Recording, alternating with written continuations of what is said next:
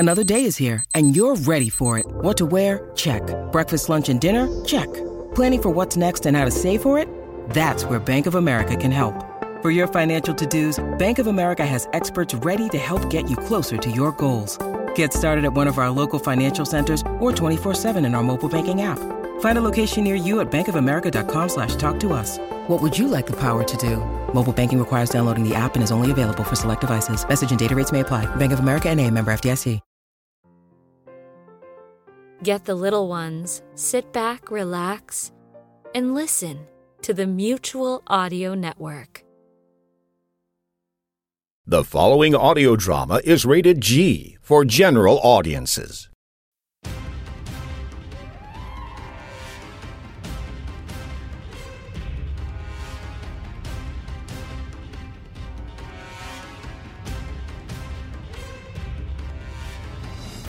The Saturday Serial, Part 1.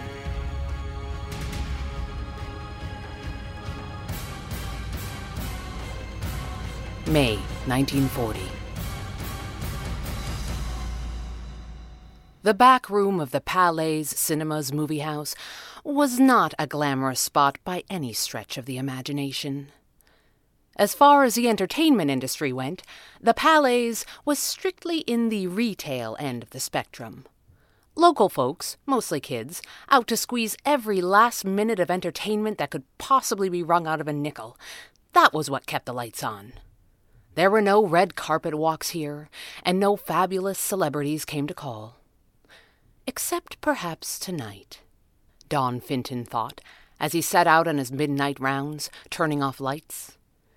If they got his message, tonight just might be a different kettle of fish altogether.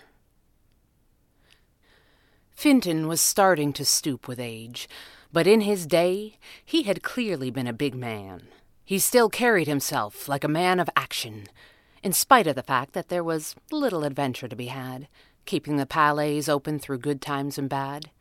From ticket-taker to projectionist to chief bottle-washer, he wore a great many hats, but the one that had always given him the most pleasure was the one that enticed no paying customers at all into the lobby of his movie house, though it often brought in a lot of foot traffic of a different sort, back in the day. From down the hall, Fenton could hear a sudden sound from his little office, a hiss of papers, rustling madly as if caught in a sudden gale, and he grinned in spite of himself. That office window of his opened into the alley north of Bloor, and the wind boomed down at something fierce. If someone had opened it long enough to slip in, they would cause a ruckus, no matter how quiet they thought they were. Fenton knew from the sound that his daily receipts and papers were in a state, but it would be worth it. For the first time ever, he had the drop on his visitors, and he was going to enjoy it. He pushed the office door open quickly and spoke as if he could see them in the gloom of the newly darkened office, which he could not. But Don Fenton had been an agent of the Red Panda long enough that he had picked up a few tricks. "You call that burgling?" Fenton demanded gruffly, staring at the darkest spot of the arched ceiling high above. "You'd wake the dead, you would." "You can't actually see me," the Flying Squirrel's voice protested from the shadows. "You're just guessing." "Guessing is as good as seeing when you're right," Fenton argued. "He's not wrong," a voice came from nowhere, sounding amused. Don Fenton nearly jumped out of his skin in spite of himself. He pointed over his shoulder toward where the voice might have come from, for the benefit of the girl that he was still fairly certain was standing on his ceiling. "Now that's hiding," he insisted. "Quiet, you," the Flying Squirrel said, dropping from above, spinning in mid-air and making a perfect three-point landing in a low crouch. "You called, we came. We didn't ask for notes." The shadows within the back of the Palais seemed to coalesce into the form of a man in gray. He held out a red gauntleted hand that matched the domino mask on his face and shook Fenton's hand warmly. "Hello, Don," the Red Panda said. "It's been a while. How have you been keeping?" Fenton shrugged. "Always busy. he said. Not so busy that I couldn't manage an active agent or two. All I have these days is kids. Runners with no news to run and spotters with nothing to spot. It has been remarked, the Flying Squirrel said, with a wrinkle of her nose that Fenton assumed was not for his benefit. It isn't just you, Don. There's a manpower shortage right across the network. The Red Panda shook his head. Not the best time for it, Fenton said, feeling around in the gloom of the office for something on the desk. The phony war is over. Hitler is on the move. We get the papers, the squirrel said, sensing her partner's impatience. The news is not new. Mother Hen said you had something that was. I got this, Fenton said, raising a metal film canister over his head as if it were a trophy. The man in the mask said nothing, though it was clear that his agent had his full attention. Ever since that Archangel creep tried to slip Nazi garbage into the kids' cartoons, I've been watching out for somebody to try something similar. Find it before it gets shown, that kind of thing. The Red Panda looked at the film canister with eyes that burned like white fire. Have you found another piece of propaganda aimed at children? Fenton shrugged. I don't know what I found. Or at least I don't know quite what to make of it. But I figure you ought to see it, he shrugged. It's a new serial, and I reckon you should okay it before I run it tomorrow. A serial? The masked man seemed perplexed. Is there popcorn? The squirrel asked excitedly. We don't get out much. Help yourself, Fenton grinned, while I get this reel ready to roll. The Flying Squirrel fought her desire to put her feet up on the back of the seat in front of her, although at this moment it was her fondest wish and would make her evening complete. Kit Baxter Fenwick was one of the lucky ones, and no mistake, she knew. She had two jobs and loved them both. The night job, the one that came with the mask and tights, was non-negotiable, and if you asked her, she would swear she would take it to the grave. Everything that was good in her life was somehow tied up in the funhouse mirrored world of her alter ego, including her new day job at the Daily Chronicle. And as for the girl reporter routine, she may not have been at it as long, but she was born to it, and she knew it. She knew better than to complain, but sometimes it did seem that both jobs wanted every scrap of her life. And a midnight showing in an empty movie house was a pretty thrilling prospect. The Red Panda was trying. He really was, she thought, as he sidestepped down the row of seats with two small bags of popcorn in his hands. It had been a rough few months for him, she knew. Their city was a recurring ball of yarn for a Nazi tomcat named Archangel. And though they had foiled his schemes time and again, the man himself continued to elude them. Their network of trusted agents had been depleted by recruitment drives and were, almost to a man, camped out in England, waiting for things to go from terrible to very much worse. And now, of course, it looked like that was finally happening.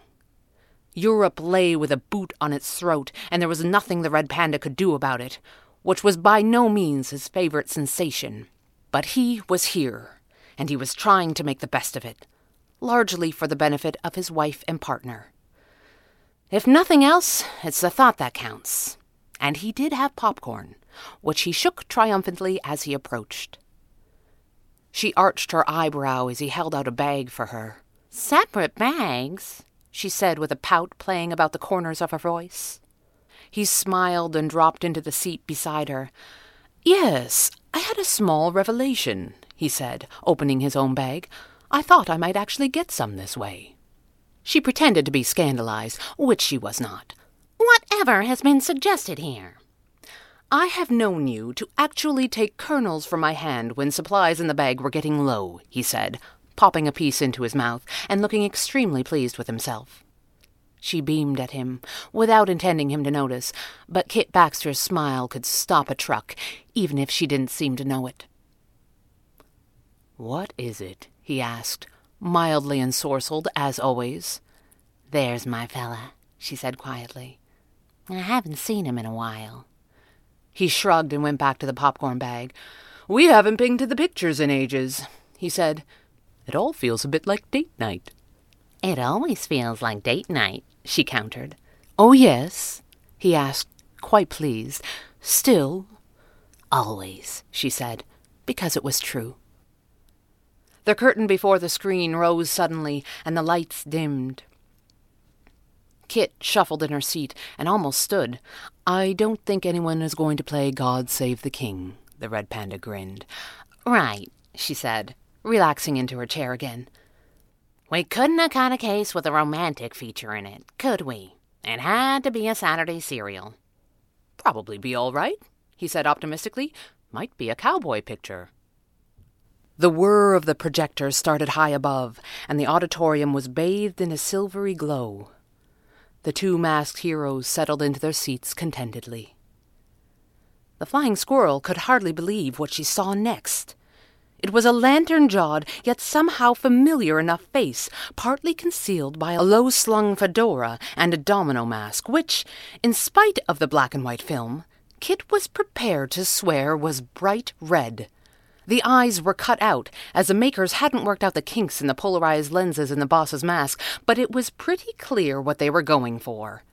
A title flashed up on the screen as the dramatic music roared. "Mask of the Red Ensign," it read. And then, Chapter 1, The Jaws of Death. "What the heck?" Kit muttered under her breath. She glanced at her husband, staring at the screen, his expression stern and his popcorn quite forgotten. "Ah, biscuits," she cursed.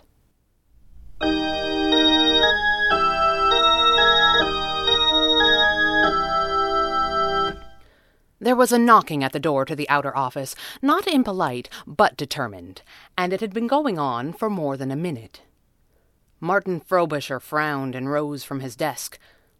Where could that girl have got to? There was very little point in employing a receptionist if she were not going to do any actual receiving, and she seemed to have developed a knack for being somewhere else when it needed doing, which obligated Martin Frobisher to hurry from his own office and open his own door himself, slightly disheveled and out of breath, as he did now. Upon completing this task, Frobisher was not displeased to discover a very handsome young lady in a smart tweed suit, and with what seemed like an unruly mane of long red hair stuffed in a fairly chaotic manner into a grey knit hat. The hat itself bore some slight resemblance to a chauffeur's cap, and was worn at something of a jaunty angle, hanging low over a striking pair of brown eyes. Martin Frobisher was momentarily flummoxed, but the girl on the threshold did not seem to have noticed. "Martin Frobisher?" she asked, as if it were not really a question. Frobisher blinked and shook his head. "I beg your pardon," he said, as if he had no idea at all what might be going on right now. "Martin Frobisher, Daring-Do Productions?" the girl said, more as if it were a prompt to help Frobisher remember his lines. "Yes, of course," Frobisher said, still not sounding certain about it. He was not the sort of fellow who had beautiful women calling on him in the middle of the day, and he had not been in the show business long enough to become accustomed to it.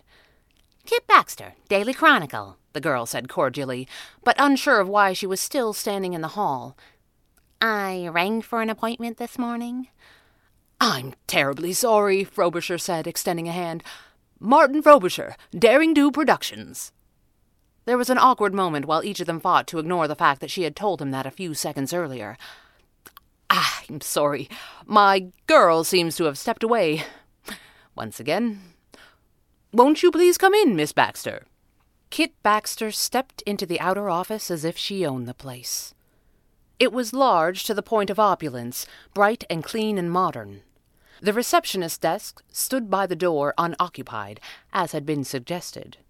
The west wall was nearly all windows, giving one the feeling that one was standing high above the city, which was enough to give a person vertigo, if that person did not routinely do exactly that, and all without a net, as Kit Baxter did.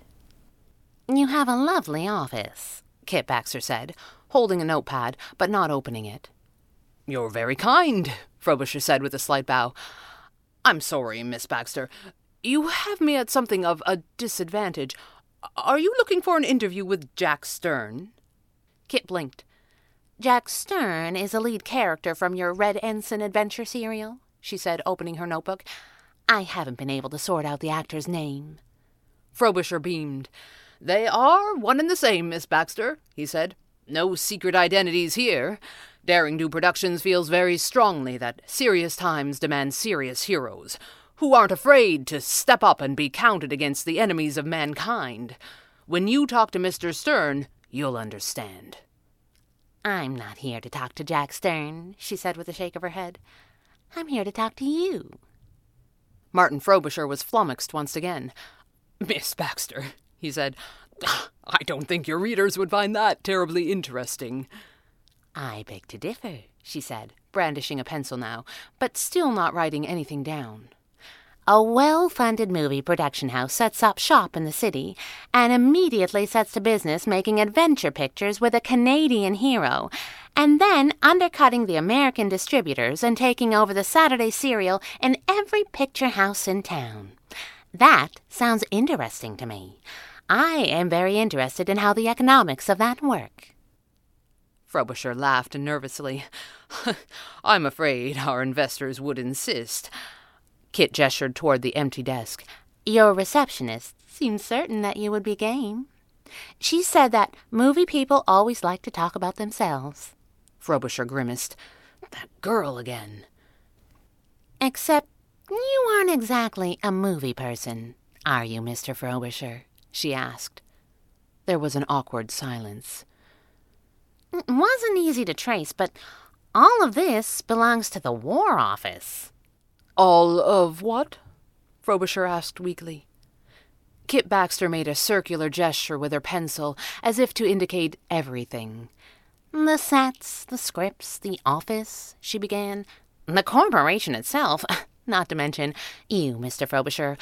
Or should I say, Major Anthony Finn? I think all of that is a very interesting story. Not to mention why you seem to be trying to pick a fight with the Red Panda. Pick a fight with... Frobisher smoothed his suit front. My dear girl, nothing could be further from the truth.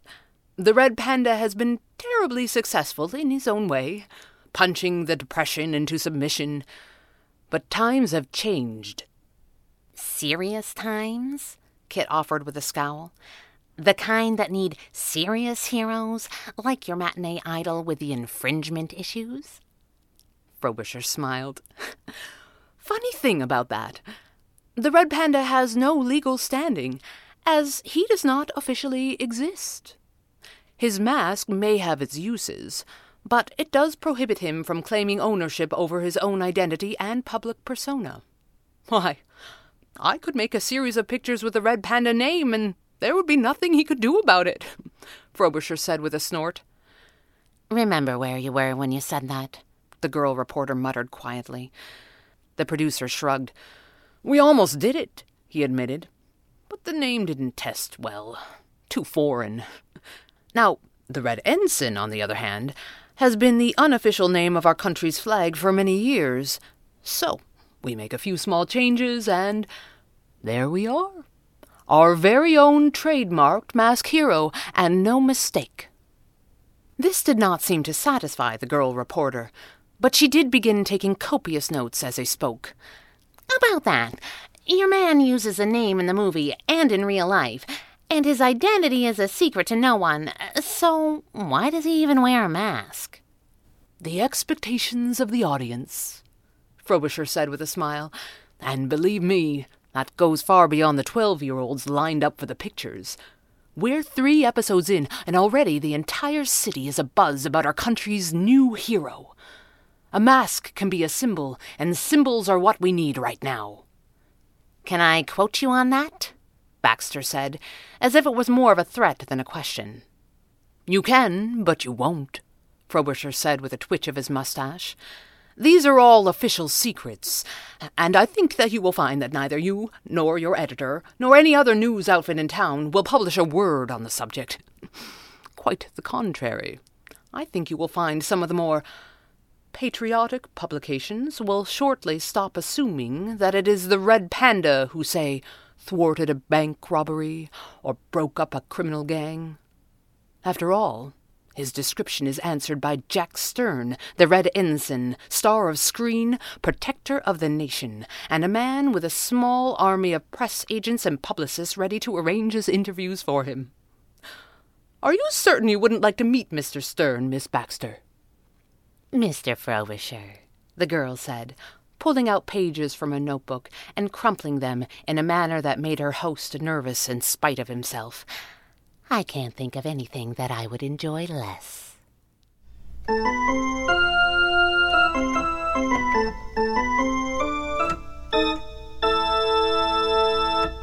Madison is on the air. Do you love old-time radio? Yes!